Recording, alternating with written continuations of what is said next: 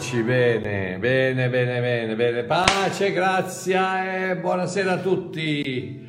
Oh, questo è il penultimo video per quest'anno. Mercoledì farò un video sulla verità dietro la storia del Natale e poi mi prenderò un paio di settimane di riposo. Qui purtroppo gli ospedali, le case di cura, le cliniche private sono pieni di malati di Covid e le cose potrebbero ancora più aggravarsi con l'arrivo di migliaia di turisti per le feste. Quindi, oh, Dio mi protegge con la mia famiglia al mille per mille, non ci sono problemi, ma mi chiede anche di usare quella mente sana, quella saggezza e quel buon senso che Lui mi ha dato. Quindi, a casa il più possibile per le prossime settimane. Ok, forse avrete notato che ho iniziato una serie di insegnamenti sulla verità dietro la storia di. Vorrei cercare di rivedere alcune parabole e storie che Gesù ha raccontato e vedere se per caso, chissà, magari c'è qualcosa di più che possiamo trarre da queste meravigliose verità alla luce della grazia. Oh. Prima di tutto, fatemi, fatemi fare un piccolo... Una piccola annotazione qui. Diversi di voi siete stati una, una meraviglia, un, un, generosi, avete donato, soprattutto un paio di voi che avete, avete eh, aperto la porta alla possibilità di, di, di, di, rimettere a posto la scuola. Come voi sapete la scuola è stata semi distrutta eh, a luglio da un nubifragio, poi è venuta un'alluvione, quindi un'altra ma l'assicurazione ha pagato tutti i danni ai, agli immobili, però quelli di dentro, uh, le, le, le, le, lavagne, le, scrivanie, i mobili, eccetera, eccetera, quelli chiaramente l'assicurazione non, non li ha coperti. E senza, senza, che io chiedessi niente a nessuno, voi de, de, dei fratelli meravigliosi, che io se potessi vi abbraccerei tutti quanti, eh, siete stati ultra generosi, ci avete aiutato e devo annunciarvi che domani finiscono il pavimento, per cui da domani in poi incominciamo a mettere gli scaffali che abbiamo già comprato, le scrivanie che abbiamo già comprato, i banchi, le, le, le, le lavagne, i, tutte le varie cose che abbiamo già comprato. Grazie a voi e non, non ho parole, posso soltanto dirvi grazie, grazie, grazie. Ricordatevi che avete fatto un investimento nella vita di 200, più di 200 bambini africani con le loro, con le loro um, famiglie, per cui avete fatto un investimento in una comunità, in una comunità enorme, quindi un, fra una cosa e l'altra un migliaio di persone. Quindi che Dio vi benedica, grazie, grazie, grazie, grazie. Oh, bene. Quindi stavo parlando della serie La verità dietro le storie che Gesù ha, eh, che Gesù ha portato, eh, ha descritto, eccetera, eccetera, per vedere se c'è qualcosa per caso di più che possiamo trarre da queste meravigliose verità alla luce della grazia. Oh, potrebbe forse darsi che dietro alle spiegazioni convenzionali che ascoltiamo culto dopo culto, messaggio dopo messaggio, anno dopo anno, predicatore dopo predicatore, a riguardo di questa storia, che è sempre la stessa, che è sempre uguale, ci possa essere magari una verità nascosta, per così dire, che potrebbe portarci rivelazione e benedizione una volta scoperta? E io penso proprio di sì. Sono sicuro che Dio non mette niente nella sua parola che serva soltanto a riempire le pagine al contrario, credo che ogni parola, nota, osservazione o punto contenga effettivamente qualche tipo di tesoro nascosto per colui che lo cerca. Matteo 13,44 Il regno dei cieli è simile a un tesoro nascosto in un campo che un uomo, avendolo trovato, nasconde. In ogni parola, in ogni, in ogni, in, in ogni descrizione, in ogni storia, in ogni parabola, in ogni eh, eh, pagina della Bibbia c'è un tesoro nascosto che deve essere scoperto. Una qualche risposta velata per colui che chiede. Luca 11,9. Perciò vi dico: chiedete, vi sarà dato, cercate, troverete, bussate, vi sarà aperto. Una qualche forma di manna nascosta per colui che vuole ascoltare. Apocalisse 2,17, chi ha orecchi ascolti ciò che lo Spirito dice alle chiese, a chi vince io darò da mangiare della manna nascosta. Manna nascosta cos'è? Manna nascosta è la rivelazione, manna nascosta è quel pane, quel cibo di vita che non, non, non vedi sulla pagina, non vedi sulla faccia, del, devi andare a scavare un attimino, devi andare a chiedere, devi andare a cercare questo tesoro. Oh, ergo, la mia ricerca appassionata a trovare quel tesoro, quel sussurro, quella manna nascosta, che potranno rivelare la tanto desiderata verità che ci dà vita e che ci fa liberi. Abbiamo incominciato con la vite e i frutti e stasera parlerò della verità dietro la storia degli otri non sono botti, perché le botti sono di legno, gli otri sono di, di, di, di pelle di pecora. Non so come si dice in italiano. Ok, gli otri sono, sono praticamente la pelle della pecora il, che viene, viene, trattata e dove, dove si, si, si, si, sigillano le gambe, le gambe e, le, e, le, i vari altri orifizi e si, si mette dentro dei liquidi. Ah, questo ai tempi dei tempi. Oh, troviamo questa storia degli otri nei tre Vangeli sinottici. Sinottico dal greco sun, che vuol dire insieme, e opsis, che vuol dire visione. Quindi Matteo, Marco e Luca sono i tre Vangeli sinottici ed è pratic- questa storia è praticamente uguale in tutti e tre, a parte un versetto, un versetto extra in Luca 5,39 alla fine della storia. Leggiamo il testo dal Vangelo di Matteo, capitolo 9 dal versetto 14 al 17. Allora si accostarono a lui i discepoli di Giovanni, fra parentesi, prendete nota a chi st- si sta rivolgendo il Signore Gesù, a dei discepoli di Giovanni, è importante. E questi discepoli gli dissero, perché noi e i farisei digiuniamo spesso, mentre i, duo- i tuoi discepoli non digiunano?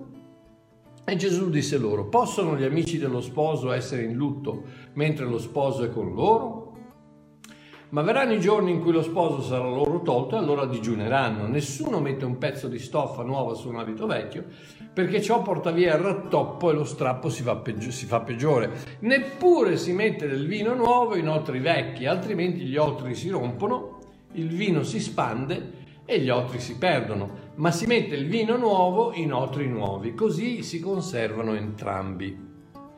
Cosa vorrà dire questo? Cosa, cosa, può essere la manna nascosta? Cosa può essere la cosa che possiamo andare a scavare un attimino, a grattare un attimino, a vedere cosa cercava di dirci in maniera... Dice, ma perché non ce lo dice chiaramente Gesù? Eh no, eh no, non te lo dice chiaramente perché desidera che tu fai quel passo in più, quella ricerca un attimino in più, quella richiesta allo Spirito di farti dire, di farti rivelare quello che, che, quello che, quello che Gesù voleva dire perché, perché, la Bibbia non è un libro morto, non è un libro eh, stampato nel senso lettera su lettera, ma è un libro vivo, un libro vissuto, un libro dettato dallo Spirito di Dio. Quindi in ogni, in ogni, in ogni frase, in ogni versetto, in ogni parola c'è una rivelazione, rivelazione che eh, se la vai a cercare la trovi, se invece leggi così per leggere... Eh, perdonami ma non ti serve a niente, leggiti il Corriere della Sera che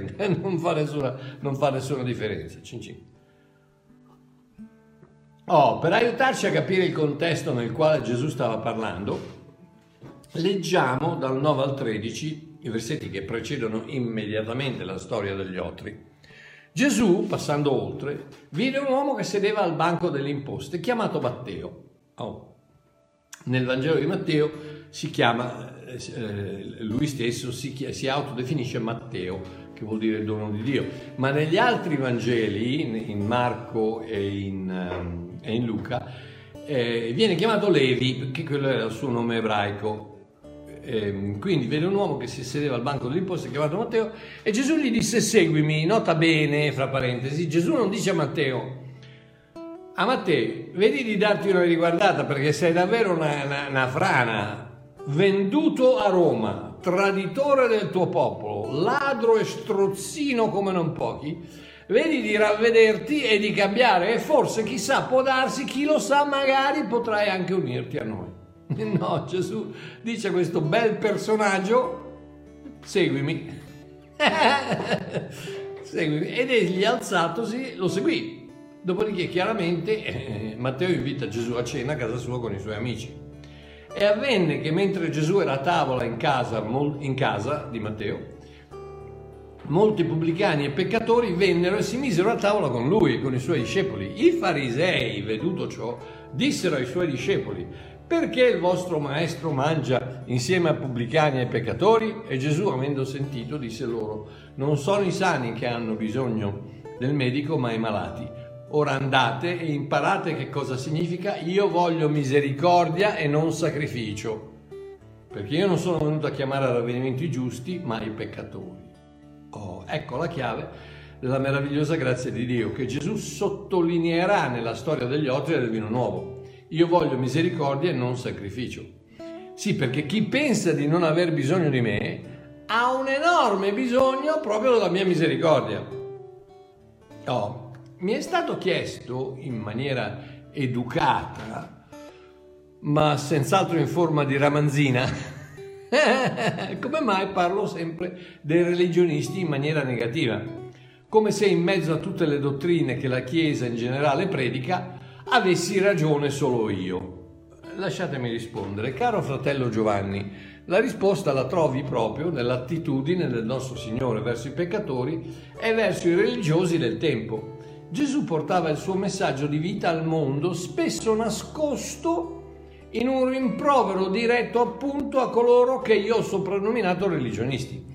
Coloro che pensano di poter aggiungere qualcosa all'opera della croce, completa, finale e più che sufficiente più che sufficiente. Questi farisei, scribi e dottori della legge erano regolarmente in opposizione al messaggio di Cristo, proprio perché Gesù cercava di fargli capire l'inutilità del loro sforzo di voler cercare di soddisfare con il loro contributo un Dio perfetto che richiede perfezione e che può essere soddisfatto unicamente dalla perfezione assoluta. E ancora oggi non è cambiato niente, non è cambiato niente. La, purtroppo, tristemente, la maggior parte dei cristiani ancora pensa che noi dobbiamo fare qualcosa per aiutare Dio ad accettarci. No, tutto quello che devi fare è credere al sacrificio di Cristo e basta punto e basta. E poi chiaramente sono, c'è la mente che si rinnova, ci sono delle attitudini che cambiano, c'è, c'è una condotta che deve essere santificata, ma il tuo spirito, tu personalmente, tu chi sei, tu la persona, l'essere Mario, io sono perfetto in Cristo. Se tu sei un cristiano, figlio di Dio, sei perfetto in Cristo, figlio di Dio, non, lo, non perderai mai la tua posizione di figlio di Dio, mai la salvezza è eterna, non la puoi per- perdere. Punto punto e va. Andiamo avanti. Probabilmente l'anno prossimo farò un video sull'albero della legge. Oh, ma tornando a noi, questo è il contesto nel quale Gesù viene approcciato. Oh ragazzi, non sono riuscito a trovare una, una, una parola italiana per approcciato. In inglese si dice approach e eh, va bene, ma questo inglese italianizzato, italiano inglesizzato non mi piace tanto. Comunque, eh, viene approcciato, Gesù viene approcciato da dei discepoli di Giovanni. Nuovamente notate, discepoli di Giovanni, i quali gli chiedono come mai i suoi discepoli, i discepoli di Gesù, non seguono tutte le regole religiose, incluso l'obbligo di digiunare, come fanno loro i farisei. Gesù gli risponde con la famosa storia delle pezze di stoffa e degli otri. Possono gli amici dello sposo essere in lutto mentre lo sposo è con loro? Ma verranno i giorni in cui lo sposo sarà loro tolto, allora digiuneranno. Nessuno mette un pezzo di stoffa nuova su un abito vecchio, perciò, perché ciò porta via il rattoppo, lo strappo si fa peggiore. Neppure si mette del vino nuovo in otri vecchi, altrimenti gli otri si rompono, il vino si spande e gli otri si perdono. Ma si mette il vino nuovo in otri nuovi, così si conservano entrambi. Oh, la stoffa e gli otri, la cosa è molto simile, ma stasera voglio, voglio, voglio parlare degli otri. Molto interessante, molto, molto, molto interessante, è la parola usata nel greco originale per amici dello sposo. La parola greca originale per amici dello sposo è quios numphon. Mi direte perché ti soffermi su questa parola? È semplice perché su 382 volte che la parola huios appare nella scrittura, solo qui è tradotta amico. Tutte le altre volte è tradotta figlio. Ta, ta, ta, Potete capire come prima della croce i traduttori che si sono trovati davanti a questa espressione non, sono, non se la sono sentita di tradurre i figli dello sposo. Oggi non ci sono problemi ad avere figli pre, pre-matrimonio, ma a quei tempi sarebbe stata una cosa da lapidazione. Eppure in tutti e tre i Vangeli la parola usata è proprio questa, huios, che vuol dire figlio, 381 volte su 382 tradotta figlio. E perché mi sono chiesto? Perché Gesù in questa storia sta cercando di rivelarci qualcosa di importanza capita, capitale, la manna nascosta. Oh. Nel contesto di questa storia, che come ho già detto viene narrata in tutti e tre i Vangeli sinottici, succedono diverse, diverse cose molto significative prima che i discepoli di Giovanni pongano la loro domanda a Gesù. Vediamo un attimino, per motivi di spazio e di tempo ne menziono solo tre, ce ne sono una decina, ma ne menziono solo tre. 1. Matteo 8 dal primo, dall'1 al 3. Ora, quando egli fu sceso dal monte, questo è il monte dove lui fece il famoso sermone del monte, Grandi folle lo seguirono ed ecco un lebroso venne e l'adorò dicendo Signore se vuoi tu puoi mondarmi. Oh. Ricordatevi che un lebroso era um, cerimonialmente dichiarato impuro, quindi doveva stare a, a, a circa 10 metri di distanza dagli, dalle altre persone. Questo chiaramente perché se sei lebroso è un po' come oggi che ti dicono di stare a 2 metri di distanza che sennò ti peghi il Covid. No? E, e, Dio l'aveva già inventato illo tempore, quindi doveva stare e doveva dire impuro, impuro, impuro, doveva avvertire tutti della sua situazione, della sua condizione. Oh, guarda cosa succede! Signore, se vuoi tu puoi mondarmi. Gesù gli si avvicina e distesa la mano lo toccò dicendo sì, io lo voglio, sì, mondato e in quell'istante egli fu guarito dalla sua lebbra. Vi rendete conto che un rabbino Gesù non avrebbe mai potuto toccare un lebroso perché sarebbe diventato impuro lui? E quindi non avrebbe potuto entrare nel Tempio, non avrebbe potuto fare tantissime cose per un periodo di tempo. Ora statemi a sentire, nel Vecchio Testamento, nel Testamento della legge, quando l'impurità toccava la purezza, la purezza diventava impura, ma nel Nuovo Testamento con Gesù, quando l'impurità tocca la purezza, l'impurità diventa pura. Quando la... Gesù tocca il lebroso, il lebroso guarisce, non Gesù si ammala. Quella è la differenza fra i due, fra i due, due testamenti. Ok, ma andiamo indietro, andiamo avanti. 2. Matteo 8, dal 5 a 7. Quando Gesù fu entrato in Capernaum, un centurione, centurione capo di un gruppo di soldati, 100, 100 soldati, venne a lui pregandolo dicendo, Signore, il mio servo giace in casa paralizzato e soffre grandemente. Gesù gli disse, io verrò e lo guarirò. Ah, come non puoi entrare sotto il tetto di un gentile? Non puoi entrare, questo è romano poi ragazzi, non puoi entrare sotto il tetto di un gentile perché diventi impuro. Nuovamente, quando Gesù entra a casa tua, la tua impurità non va a cambiare lui, ma lui cambia la tua impurità. Ok, andiamo avanti. 3, Luca 7, 12, 14. Quando Gesù fu vicino alla porta della città, ecco che si portava a seppellire un morto, figlio unico di sua madre che era vedova e una grande folla della città era con lei. Appena la vide, il Signore ne ebbe, ne ebbe compassione e le disse non piangere. E adesso sta a vedere cosa succede. Accostatosi, toccò la bara e i portatori si fermarono e ci credo che si fermarono perché se tu tocchi la bara, soprattutto se sei un rabbino, sei, diventi impuro, non puoi toccare un, un, morto, una cosa morta, un animale morto, un essere morto. Levitico e numeri, sia, sia il libro del Levitico che il libro dei numeri ti dichiarano che diventi impuro, diventi praticamente maledetto, diventi praticamente quella, la morte tocca a te e ti rende impuro per un periodo di tempo, dipende, eccetera, eccetera.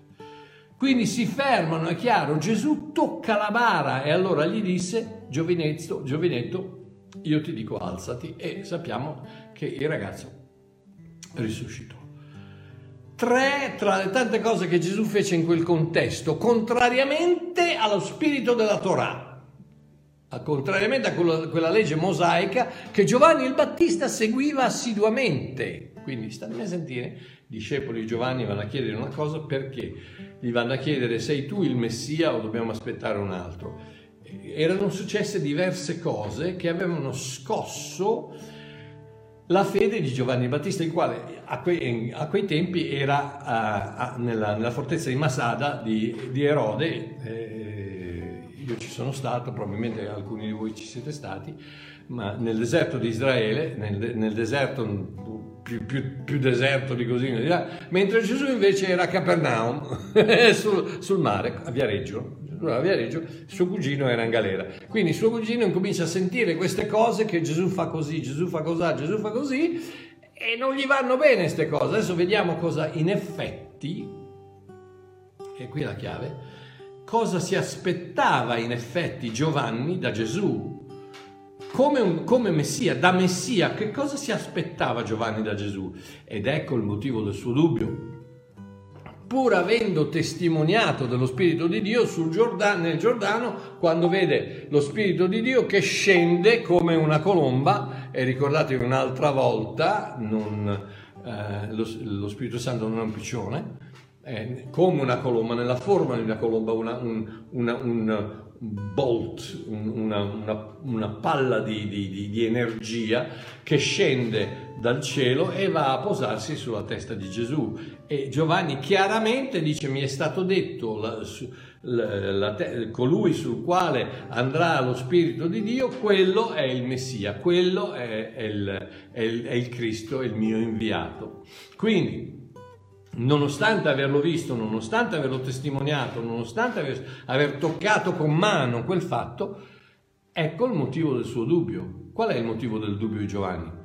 Statemi a sentire e tiriamo le somme. Matteo 3, 10, 12, dalla Bibbia della gioia che è un, po' più chiara nel linguaggio corrente. Oh, questo è Giovanni che sta, si sta rivolgendo a farisei e sadducei, quindi già incavolato. Questo Giovanni che dice, la scure del giudizio di Dio è già alla radice degli alberi e ogni albero che non produce frutti sarà tagliato e bruciato. Io battezzo con l'acqua coloro che si pentono dei loro peccati, ma sta arrivando qualcun altro, qualcuno molto più grande di me, così grande che io non sono degno neanche di portargli i sandali, fra parentesi, i sandali sono il simbolo di appartenenza alla casa del Padre. Giovanni sta parlando del Messia, sta parlando di Gesù. Oh, egli vi battezzerà con lo Spirito Santo e col fuoco. Separerà la pula dal grano, brucerà la pura con un fuoco inestinguibile e immagazzinerà il grano, brucerà la pula con un fuoco inestinguibile e immagazzinerà il grano. Oh, Giovanni stava aspettando un Messia alla Vecchio Testamento che avrebbe tagliato e bruciato ogni albero che non produce frutti che battezzato, che avrebbe battezzato nel fuoco. Fra parentesi, questo non è il battesimo nel fuoco che che, che, che, predicano la maggior parte dei predicatori, devi essere battezzato nello Spirito Santo e nel fuoco. E deve, Signore, scende il tuo fuoco su di me. A quale scende il tuo fuoco su di me? Questo, questo qui è un fuoco distruttivo, questo è un fuoco del giudizio, questo è un fuoco del Vecchio Testamento. È, è Giovanni che si aspettava che questo fosse il carattere di Cristo, quello di, di, di mettere la, la, la, la scure al tronco degli alberi che non producono frutti, tagliarli bruciare la pula, buttare il grano, separare il grano dalla pula e bruciarlo in un fuoco inestinguibile. Quindi, questo che si aspettava Giovanni, cosa si aspettava? Si aspettava questo tipo di Messia, che avrebbe bruciato ogni albero che non, tagliato e bruciato ogni albero che non produce frutti, avrebbe battezzato nel fuoco e che avrebbe bruciato la pula, che è simbolo dei peccatori, con lo stesso fuoco del giudizio di Dio. Ecco chi si aspettava Giovanni.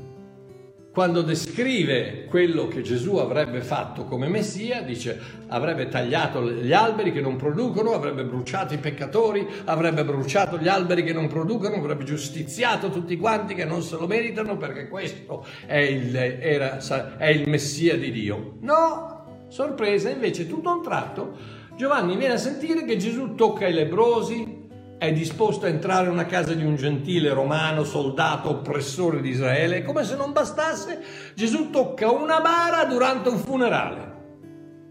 Oh, per, non guardare, per, non parlare delle guarigioni di gentili, delle liberazioni di pagani indemoniati e benedizioni varie elargite a non credenti in generale. Questo, questo è, è, è col, col, nel cervello di, di, di, di Giovanni fa cortocircuito. Ed ecco perché Gesù risponde ai discepoli di Giovanni, fra parentesi, tra, tra l'altro a Giovanni. Cosa ci fai con, con, con, discepoli quando hai visto benissimo al Giordano chi è Gesù e hai detto in Giovanni 3:30 è lui che deve diventare sempre più grande mentre io devo mettermi da parte? Discepoli? ah, non vuoi mollare la presa sul tuo ministero, eh? Ah, non sono cambiate tante le cose, che, eh, nonostante lui avesse visto, avesse sentito Dio Padre che identifica il suo figlio come Messia, lui, Giovanni continua ad avere discepoli, invece di dire no, non seguite me, seguite lui. E l'uomo è sempre uguale. Ok, allora, alla loro domanda, i discepoli giovani si aspettavano di sentir dire che cosa? Giovanni manda due discepoli a chiedere a Gesù sei tu quel Messia o dobbiamo aspettare un altro perché abbiamo sentito dire che tu vai a casa dei, dei, dei, dei romani, che, che, tocchi le bare, che, che, che tocchi i lebrosi, che, guarisci i gentili, che sdemonizzi i pagani, sono cose che non, non, non, vanno, non sono in linea con quel Dio che noi serviamo. Quindi alla loro domanda fatta a Gesù, i discepoli di Giovanni si aspettavano di sentire questo. Sì, dite a Giovanni che la scura del giudizio di Dio è già alla radice degli alberi e ogni albero che non produce frutti sarà tagliato e bruciato. Ditegli che io separo la pula dal grano e brucerò la pula con un fuoco inestinguibile. invece Gesù no, invece Gesù risponde ai discepoli di Giovanni con ciò che fa la grazia, non la legge. Perdona, non condanna, ristora, ristora, non giudica, benedice, non manda al rogo. Luca 7:22 Gesù rispondendo disse ai discepoli di Giovanni andate e riferite a Giovanni ciò che avete visto e udito i ciechi recuperano la vista gli zoppi camminano i lebrosi sono mondati i sordi odono i morti risuscitano e l'Evangelo è annunziato ai poveri e beato è colui che non si scandalizza di me ecco perché Giovanni Battista dubitava dell'entità di Gesù come Messia. Lui si aspettava un, un giudice che condanna, non un avvocato che difende. Si aspettava un boscaiolo che taglia i tronchi, non un giardiniere che si prende cura delle piante. Si aspettava del fuoco inestinguibile che brucia la pula, non del pane ineguagliabile che sfama il creato. E beato chi non si scandalizza di me, scandalion, scandalizzato, offeso, indignato, che è la risposta del religionismo da, da, da, secoli a questa parte alla meravigliosa grazia di Dio. Giovanni si scandalizza, che fra l'altro è una, è una, è una parola interessantissima perché quando tu ti offendi, scandalion eh, è praticamente eh, vuol, dire, vuol dire un bastoncino, un bastoncino fatto a V che eh, mettevi, mettevi una, una, specie di, di, cesto e questo bastoncino fatto a V che teneva il cesto con una cordicella legata alla base e mettevi delle briciole di pane e gli uccellini andavano dentro andavano sotto a mangiare le briciole di pane, tu tiravi lo scandalion, lo scandalion cascava e il cesto catturava gli uccellini. L'offesa ti cattura, l'offesa ti intrappola. Scandalion è la parola tradotta offesa, scanda, scandalizz, scandalizzare, eh, offesa, indignare e l'offesa ti intrappola, intrappola te, non la persona che ti ha offeso, intrappola te, quindi stai molto attento. Quindi questo scandale, questo scandalizzato, offeso, indignato è la risposta del religionismo da secoli a questa parte, eh, alla meravigliosa grazia di Dio. Ok, un'altra piccola osservazione, poi chiudo con la famosa verità dietro la storia degli otri. Proprio prima della dichiarazione in Giovanni 3:30, dove, dove Giovanni dice Giovanni Battista dice è lui che deve diventare sempre più grande mentre io devo mettermi da parte. Giovanni dice alle folle che lo ascoltano, colui che ha la sposa è lo sposo, ma l'amico dello sposo che è presente e lode si, raggre- si rallegra grandemente alla voce dello sposo. Oh, vi ricordate la parola usata da Gesù nella storia degli otri per amici dello sposo? Era huios numfon, giusto? Sapete che parola usa Giovanni per dire la stessa cosa? Che è tradotta in inglese con le stesse parole. Amico dello sposo, amico dello sposo. È per quello che bisogna andare a grattare un attimino per trovare la manna nascosta, se no leggi amico dello sposo, amico dello sposo, ciccia. Invece amico dello sposo nella storia degli otri, figlio dello sposo, e amico dello sposo in questo versetto invece è fileonum la giusta traduzione della parola amico, fileo. Giovanni, rappresentante del Vecchio Testamento, della legge, della religione, del patto antico, non può usare la parola huios, figlio, perché la religione non capisce la natura del figlio. Ed ecco la verità dietro la storia degli otri, il vero significato del vino nuovo e degli, negli otri nuovi. Gesù dice non solo vi do un vino nuovo che rappresenta il mio spirito di figlio, ma lo metto in contenitori nuovi, il vostro spirito rinato di figli, perché è l'unico modo per poterlo contenere. Non puoi mettere lo Spirito di Dio nel vecchio modo di vedere le cose, non puoi mettere lo Spirito di Cristo nel corpo di Adamo, non puoi mettere il vecchio vi, il, il, il vino nuovo non puoi mettere il vino nuovo negli otri vecchi, devi cambiare il vino nuovo e l'otre. Quindi non solo metto il mio spirito di figlio dentro di te, ma lo metto in contenitore, cambio il contenitore e vi faccio figli, vi faccio rinare, rinascere figli, perché è l'unico modo per poter contenere lo spirito del figlio.